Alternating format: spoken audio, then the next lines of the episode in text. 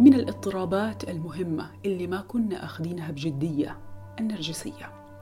من وأنا صغيرة كنت أسمع الناس تربط النرجسية بالغرور والأنانية.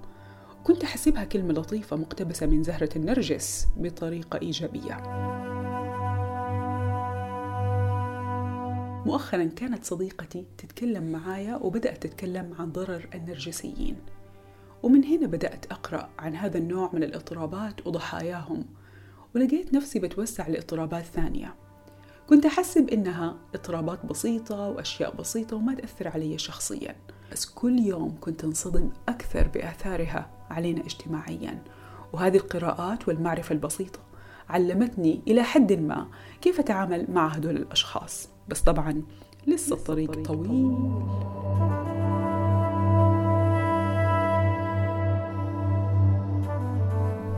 لذلك في عين العقل اليوم وفي حلقات قادمة.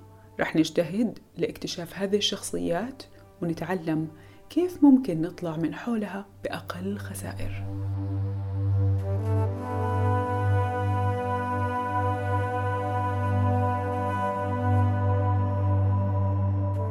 أهلا وسهلا بكم في حلقة جديدة من برنامج عين العقل. معي أنا ميساء العمودي.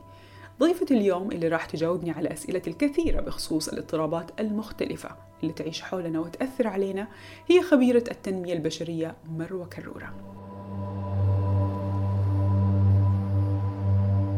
مروة أهلا وسهلا فيكي. سبق طبعا واستضفتك في برامج عدة وهذه أول مرة يكون لقائنا بالصوت فقط. أهلا فيكي. أهلا بك يا ميسة. أهلا بك. أشكرك لتلبية الدعوة ومشاركتي في رحلة بحثي عن في عين العقل عن الطرق الأفضل لعلاج الذات. وقبل ما نبدأ أبغى أسألك سؤال شوية عام مرتبط بالحالة اليوم.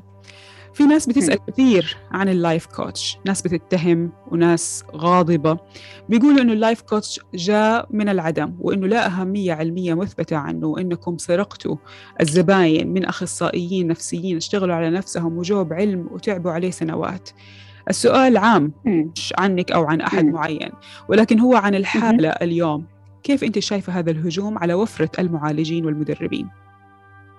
أنا مع وضد خلينا نقول مع إن في بعض زي أي زي أي مجال مهني في بعض الناس بتتربح وتتكسب بدون مؤهلات حقيقية. وخاصة إن المجال اللي إحنا بنشتغل فيه مجال جديد إحنا بقالنا حوالي 12 15 سنة maximum في اعتمادات دولية وفي تدريب مطلوب وعدد ساعات ممارسة. دي أول حاجة لي أنا مع. تاني حاجة أنا مع لأن ساعات ال life coach بيدخل في مساحات هي مسؤولية المعالج النفسي وبيتدخل في مساحات هي مسؤولية الطبيب النفسي. ما بيعرفش ك life coach مبتدئ يحط الحدود الواضحة والصريحة والصارمة لذاته ولمهنيته إنه لا يتخطى هذه الحدود. ميسة إحنا بنتعامل مع بشر فساعات كتيرة جدا جدا. الخط الفاصل بيكون blurry بيكون ضبابي. مش واضح. ضبابي بالظبط كده. وهنا بقى يرجع لمدى مهنية ال life coach ومدى خبرته. لأن الموضوع ده محتاج خبرة كبيرة من وجهة نظري. ومدى نزاهته لأن النزاهه كمان مهمة جدا جدا. طبعا. آه ده ليه أنا مع أنا ضد لأن life coach خلينا نقول المدرب اللي في الجيم أنت لو عايزة توصلي بحياتك لأماكن أفضل وتطلعات أحسن وتحققي نتائج رائعة تبتدي تبدأي من فين ما أنت وتمشي للمستقبل. life coach أروع حاجة موجودة إنه يكون وراكي معاكي يعلمك يوريكي تكنيك آه يوصلك لذاتك المنطلقة علشان توصل للنتائج اللي هي عايزاها. بواقع إنه بيفهم تعقيدات حياتك بيفهم تعقيدات تنشئتك وبيبدأ يوريكي هل أنت بتتعاملي وبتختاري آه بوعي بحكمة ولا ممتثلة للأحداث أو الشدائد أو الخبرات اللي أنت مريتي فيها وحكرة نفسك في هذه المساحة. لو قارناها بالطب لو نشوف إن طب جراح العظام بيشتغل على عظام مكسورة مدمرة مهشمة. وده اللي أنا بشبهها بالطبيب النفسي. يجي بعد جراح العظام في دكتور العلاج الطبيعي. دكتور العلاج الطبيعي هو شخص مفروض ياخد ال ال ال الإنسان بعد جراحة علشان خاطر آه يعيد تأهيله واندماجه الجسدي في حياته اليومية. وده من وجهة نظري المعالج النفسي. يجي بعد كده المدرب اللي انت your personal trainer. أو المدرب الشخصي اللي انت بتروحي له في الجيم علشان خاطر يحط لك خطة واضحة لوزنك لجسمك الصحي. علشان توصلي للجسم الصحي ويكون عندك صحة جسدية مكتملة بشكل معين. لأنه هنا الكوتش بيشتغل على نفس كاملة غير مريضة. أي نعم ممكن تكون بتتعامل مع ناس مرضى في المحيط اللي هي موجودة فيه زي ما إحنا هنناقش النهاردة. ولكن هي نفس صحيحة. وعلشان كده أنا مش مع ال claim أو الكلام إن ال life coach دخل في مجال مش بتاعه خالص. جميل ممتاز. يعني نقطة مهمة جدا اللي وضحتيها وكيف الأمثلة اللي ضربتيها. وإن وإن كان لسه في ناس يعني بيشوفوا إنه ال life coach والمعالجين يعني من النقيض من الجهة الأخرى بيشوفوهم بيعالجوا بطريقة أسرع من إني أروح لطبيب نفسي يبدأ يتحكى معايا. هم يشوفوا لا إنه بال hypnosis بال meditation بأشياء كثير بتخلينا يعني نمشي نخطو خطوات سريعة في العلاج. برضو أتفق ولا أتفق. م. كل ده ما بيخلقش تغيير جذري لو أنا مريض نفسي. أنا وأنا بكلمك عن معرفة لأني أنا عملت psychological studies. أنا فأنا الناحية السيكولوجية أنا أنا حاصله على اعتمادات في السيكولوجي. في الدراسات النفسية. يهمني؟ في الدراسات النفسية. وليه كان يهمني ده يا ميسة علشان أعرف أرسم الخط واضح بيني أنا ك life coach وبين الأمراض النفسية. صحيح. كل اللي انت بتتكلمي عليه زي ما أنا باخد مسكنات. م. آه بيعدل حياتي. لو أنا مريض نفسي أكيد هحتاج لطبيب نفسي ومعالج نفسي. لو أنا عندي تحديات في التنشئة فعندي سلوكيات غير مفيدة لذاتي اللايف كوتش ممكن يساعدها وممكن الهيبنوسيس يوصلها لأسرع ويحصل تغيير جذري في الحياة. بس في حالة المرض شبه مستحيل.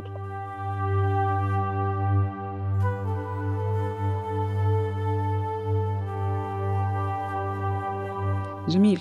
الآن خلينا نبدأ بالتعرف على الاضطرابات الشخصية والأكثر شيوعاً. في رأيك إيش هي الاضطرابات اللي المفروض اليوم نبدأ فيها ونركز عليها؟ عشان ممكن في المستقبل نروح على مواضيع مختلفة. إيش إيش الأكثر شيوعا من الاضطرابات الشخصية؟ طبعا أنا هتكلم من من من زاوية ال life coach اللي بيجي لي ناس أصحاء بيتعاملوا مع عدد من الاضطرابات الكبيرة جدا جدا ومنها بدأت أقوم بال research بتاعي علشان أشوف ال clients بتوعي بيتعاملوا مع إيه. لقيت إن ميسة في عشر اضطرابات شخصية مختلفة هم اللي موجودين بالأكثر في الوطن العربي وكمان بشكل عام. أول حاجة اضطراب الشخصية المعادية للمجتمع. بعد كده اضطراب الشخصية التجنبية ال avoidant personality disorder. يليه اضطراب الشخصية الحدية واللي هو ال borderline personality disorder. بعد كده اضطراب الشخصية التابعة في dependency personality disorder في اضطراب الشخصية الهستيرية اضطراب الشخصية النرجسية اضطراب الشخصية والوسواسية واضطراب الشخصية اللي هي بتبقى عندها نوع من أنواع جنون العظمة وبعد كده اضطراب الشخصية الفصامية.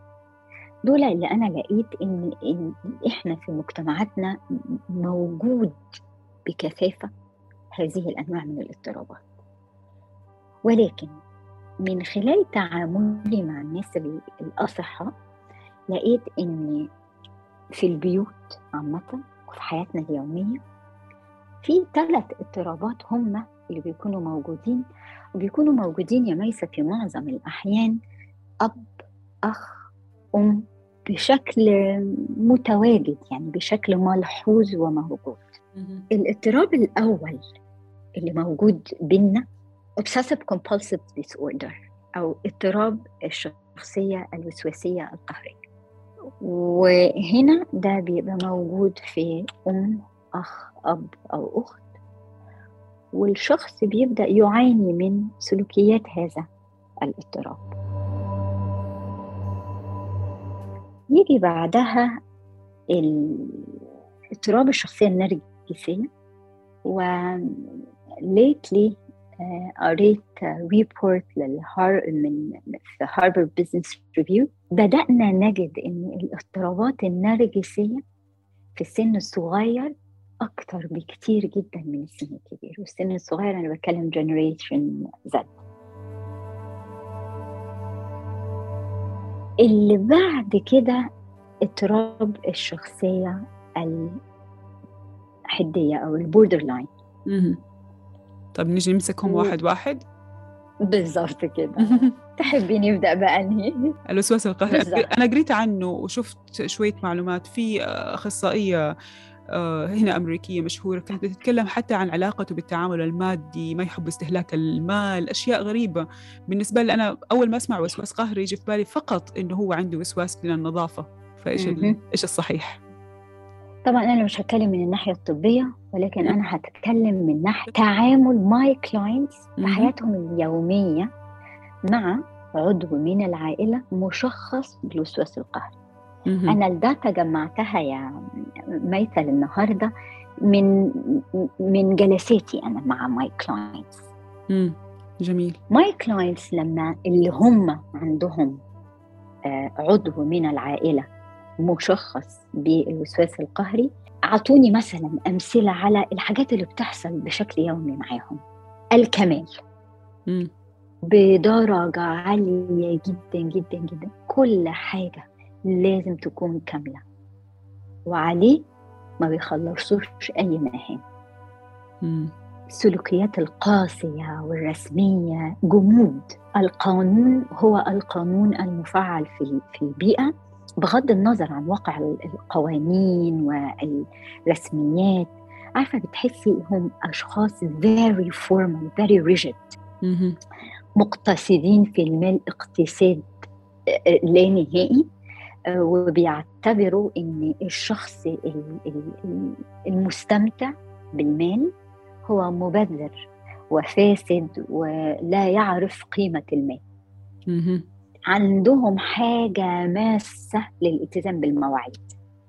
بغض النظر عن الظرف بغض النظر عن التحديات. الموعد هو الموعد وبالتالي one of my clients عندها أبوها فطارهم وغداهم وعشاهم لازم يكون في نفس الساعة وفي نفس اللحظة وبنفس الترتيب اللي على السفرة ولا على الطاولة. ولو حاجة ما كانتش في محلها الصحيح بالشكل الصحيح في الوقت الصحيح الدنيا بتتخرب. كم اهتمام بالتفاصيل بشكل لا نهائي. كم تفاني في العمل وخوف من إن ال ال ال الأداء ما يكونش كامل بالرغم إن هم بسبب هذا الكمال ما فيش حاجة بتستمر ما فيش حاجة بتنجح ما فيش حاجة بتنتهي. على حساب الأسرة والمجتمع والحياة والدنيا. م. عندهم عدم قدرة على المشاركة ولا التفويض. فهتلاقي الأم اللي بتعاني من كده ما تقدرش تستخدم خادمة ولا تستعين بابنها ولا بنتها ولا بسواق ولا بجوزها. وعليه حتى في بيئة العمل ما تلاقيش إنها بتعمل ديليجيشن مهما كانت وصلت أو مهما كان وصل لموقف لمنصب قيادي ما بيعملش delegation والكلام ده أنا شفته في بيئة العمل لما بعمل executive coaching أو leadership coaching. آه الحياة بالنسبة لهم checklist واحد اثنين ثلاثة أربعة check check check checked إحنا في أمان والحمد لله. Unchecked إحنا في غير أمان. وتلاقي البيئة المحيطة في العمل أو في البيت أو حتى على المستوى المجتمعي آه، تلاقيها فيها توتر وفيها غضب وفيها انفعال. طب هل الحل للشخصيات اللي زي كده إنهم يكونوا عايشين مع أشخاص يشبهوهم عشان يقدروا يكملوا أو يعيشوا مع نقضاء لهم عشان يقدروا يكملوا؟ طبعا يتعالجوا الشخص بس يعني في الأساس. ده طبعا. ده طبعا لازم لازم لما يكون إحنا عندنا شخص في العائلة بيعاني من مثل هذه السلوكيات الادكتيف أنا بعتبرها آه، إدمانية.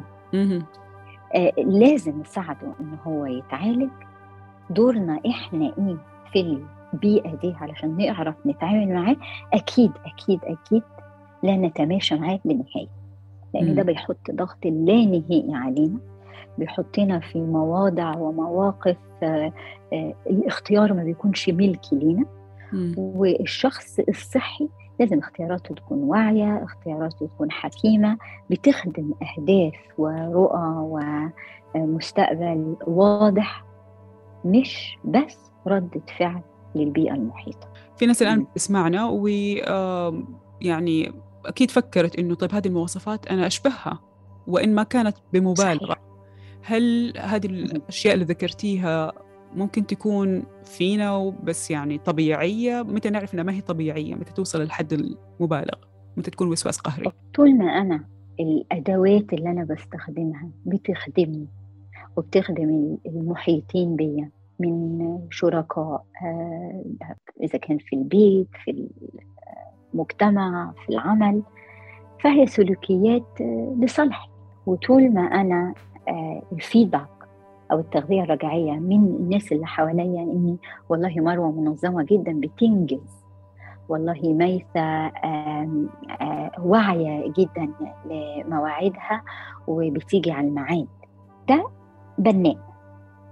ما عندناش أي مشكلة. طول ما السلوك بناء ما عندناش أي مشكلة منه مجرد ما السلوك بيبدأ يكون هدام يبقى ساعتها لازم أبدأ أنتبه وأبدأ أتجه لل مشورة من المتخصصين النفسيين وده اللي حقيقة بيحصل في جلسات ال coaching لما بلاقي إن الشخص عنده checklist وملتزم وعنده آه نزعة للتميز وعنده اهتمام بالتفاصيل رائع. بالعكس إحنا بنستخدم كل السلوكيات المعتدلة في خدمة تحقيق الأهداف المستقبلية. ولكن لما الاقي إن السلوك بقى هو المتحكم في الشخص مش الشخص هو اللي متحكم في السلوك. على طول الريكومنديشن بتاعتي أو التوصية بتاعتي إنه يبدأ يقابل طبيب نفسي. طيب سؤال. الناس بشكل عام من في محيطنا إن كانت الأم م. الزوج الأخت اللي يكون آه لما بيشوفوا فيك مواصفات معينة تفيدهم بيستغلوها بيستمروا عليها ما بيوقفوكي لو شفتك انت بتيجي على المواعيد وعندك هذه الحالة الهوس لو شفتك في العمل انت بتحبي تعملي شغلك لوحدك وبتخلصي بتنجزي وبتحبي تكوني عاملته بادق التفاصيل خلاص راح استغلك بغض النظر انه هذه الصفة بتتعبك. فكيف الإنسان يبدأ يحاول يساعد نفسه أو يتخلص من هذه المواصفات طالما مجتمعه ومحيطه ودائرته الصغيرة قاعد تستغله وهو مو ملاحظ؟ أول حاجة لازم يلاحظ لأنه لو لم يلاحظ ما يستحيل يغير. إحنا من هو مستحيل إني أغير لو أنا ما انتبهتش. لو أنا النهارده عندي استنزاف في طاقاتي في أماكن ما بتحققليش أهداف شخصية ساعتها لازم أنتبه. دي أول حاجة. أنا النهارده بعمل كل الشغل داخل بيئة العمل وبقالي خمس سنين ما ترقيتش لا هنا في حاجة غلط. هنا أنا بدي أو بستثمر بدون عائد على الاستثمار الطاقة والمعرفة والعطاء اللي أنا بديه لو أنا عندي آه اهتمام بجميع تفاصيل البيت ولا حمدا ولا شكورا بل بالعكس بقى بقيت بأطالب بأكثر. وبقى ال baseline اللي هو فيه تفاصيل ممتازة واهتمام ودقة. آه، بقى أنا بيرجع جوزي من الشغل بيحس إن كل حاجة ماشية تماما ممتازة وأنا مستنزفة ومفيش أي تقدير ساعتها هيبقى فيه مشكلة. فهنا اللي بيحدد هو العائد على الاستثمار. استثمار سلوكياتي ده هل العائد عليها إيجابي ولا العائد عليها آه، سلبي؟ أو حتى ما فيش عائد أصلا آه، صفر. ساعتها لازم أبدأ أنتبه وأعاود آه، قراءة سلوكياتي وأتجه للتغيير بشكل بناء يفيدني ويفيد الناس اللي حواليا. خلينا نروح الآن على الشخصية النرجسية. أنا قرأت كثير عن الشخصية النرجسية وشفت أشياء مواد مرة كثير وال social media ما أعرف ليش مركزة كثير على الشخصية النرجسية. لأن Generation Z بتربية الاستقلال اللي إحنا يعني الأجيال السابقة كان عندها امتثال للسلطة. كان في حاجة اسمها سلطة. الأجيال ال Generation Z ال self-esteem boost اللي اخذه أو تقدير الذات الزيادة وخاصة بانشغال آه، أعضاء مقدمي الرعاية الاساسيين الأم والأب والجد والجدة. بدأ يختلف الوضع وتقدير الذات بقى فارغ وفراغ تقدير الذات ده انعكس كمان على عدم القدرة الحقيقية على السيطرة وضبط النفس. ضبط النفس ده من أساسيات النجاح في الحياة.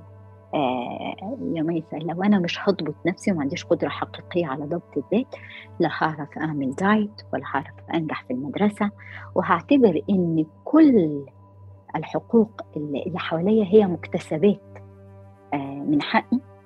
ومبدأ الاستحقاق آه، اللي برضه السوشيال ميديا بتتداوله بدرجة كبيرة جدا آه، بيغذي الشخصية النرجسيه بشكل كبير جدا.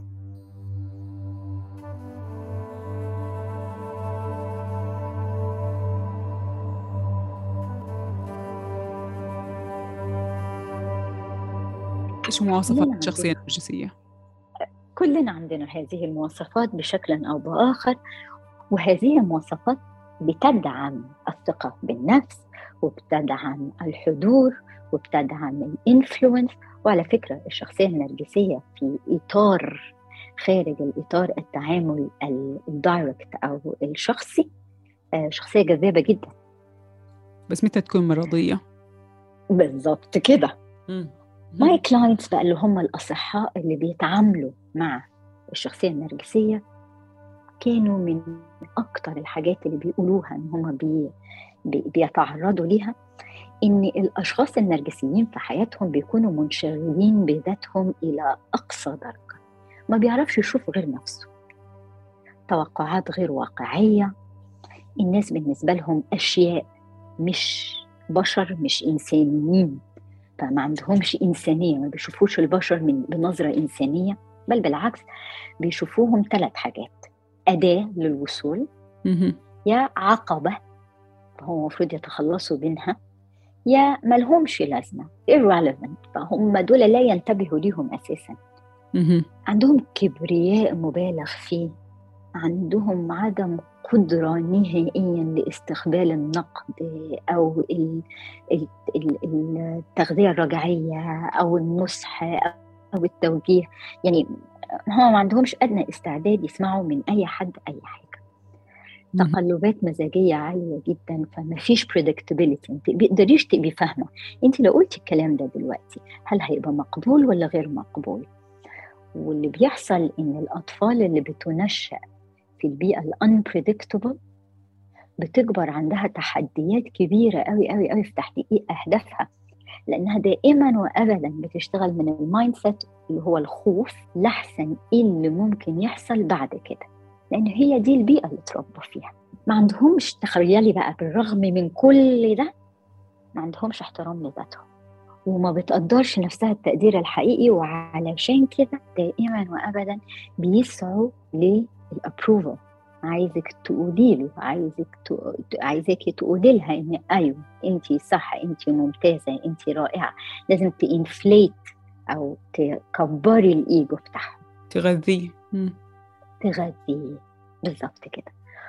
ودي من الحاجات اللي بتبقى مرهقة جدا جدا جدا على الأفراد المصاحبين ليهم. طبعا.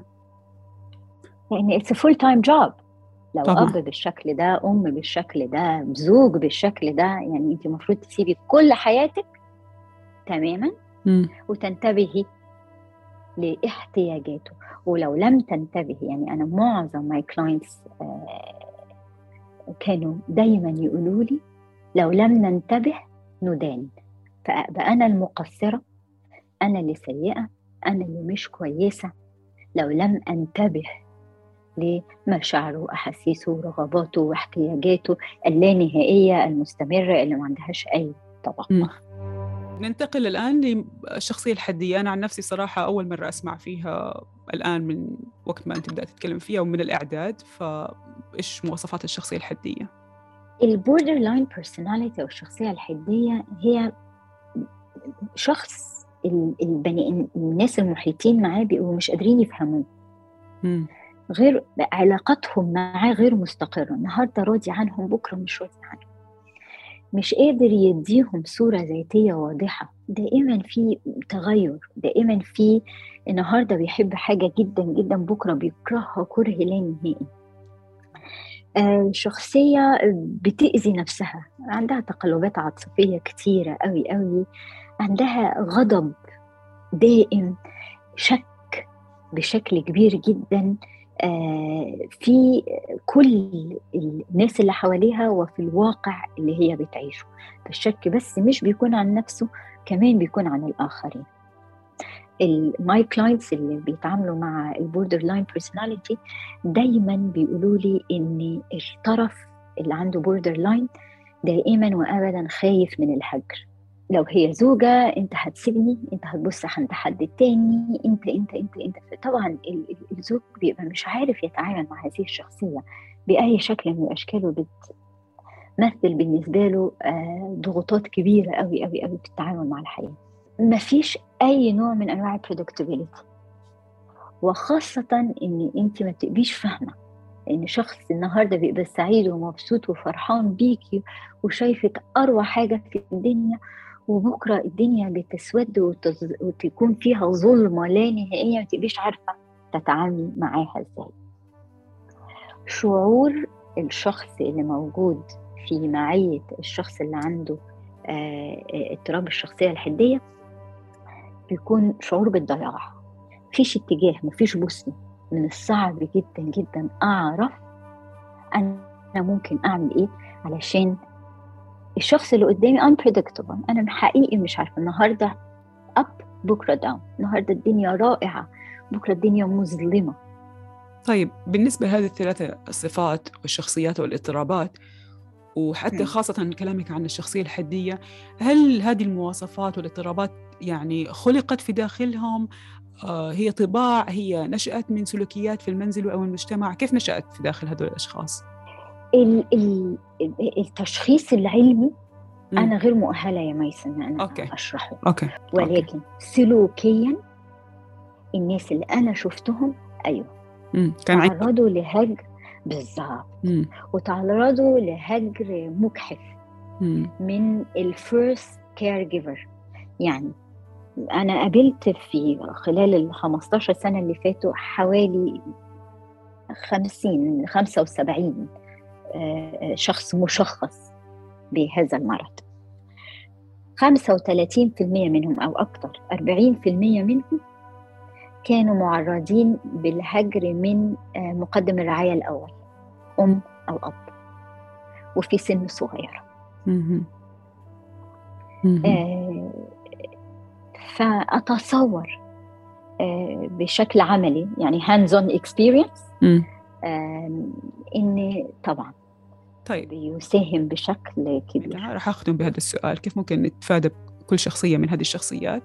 وهل هذه الاضطرابات قابلة للعلاج أو لا؟ أوكي. نتفادى إن إحنا نثقف نفسنا عن نوع المرض اللي إحنا بنتعامل معاه دي أول حاجة. م. نتجنب الانخراط في الحجج والنزاعات وال... وال... والأقاويل وال... يعني نتجنب الرغبة في إقناع الطرف الآخر بإنه مخطئ.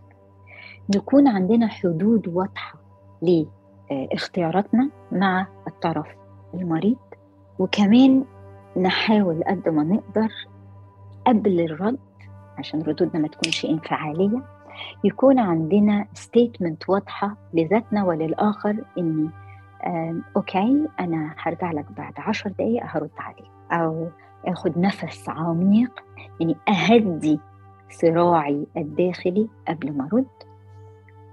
ونفكر نفسنا إن إحنا مش مسؤولين عن الأفراد دي وعن اختياراتهم وبالتالي ننتبه لاختياراتنا الشخصية علشان خاطر نقدر نتعامل معاهم آه، بشكل آه، ما يكونش فيه استنزاف عالي للطاقات. هو أكيد هيكون في بعض الاستنزاف بس ما يكونش استنزاف مستمر وشعور بالعار والخزي من إن إحنا مش عارفين نديهم اللي هم بيطالبونا به هل هي قابله آه، للعلاج من خلال تعاملي اليومي خلال ال 15 سنة اللي فاتوا.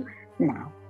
الشخص اللي عنده القدرة آه، على الانتباه واللي بي seek for professional help أو آه، بيروح للجهات آه، الطبية اللي تقدر تساعده طبعا. بي بي بي بيقدموا مساعدة متميزة وبشكل ممتاز.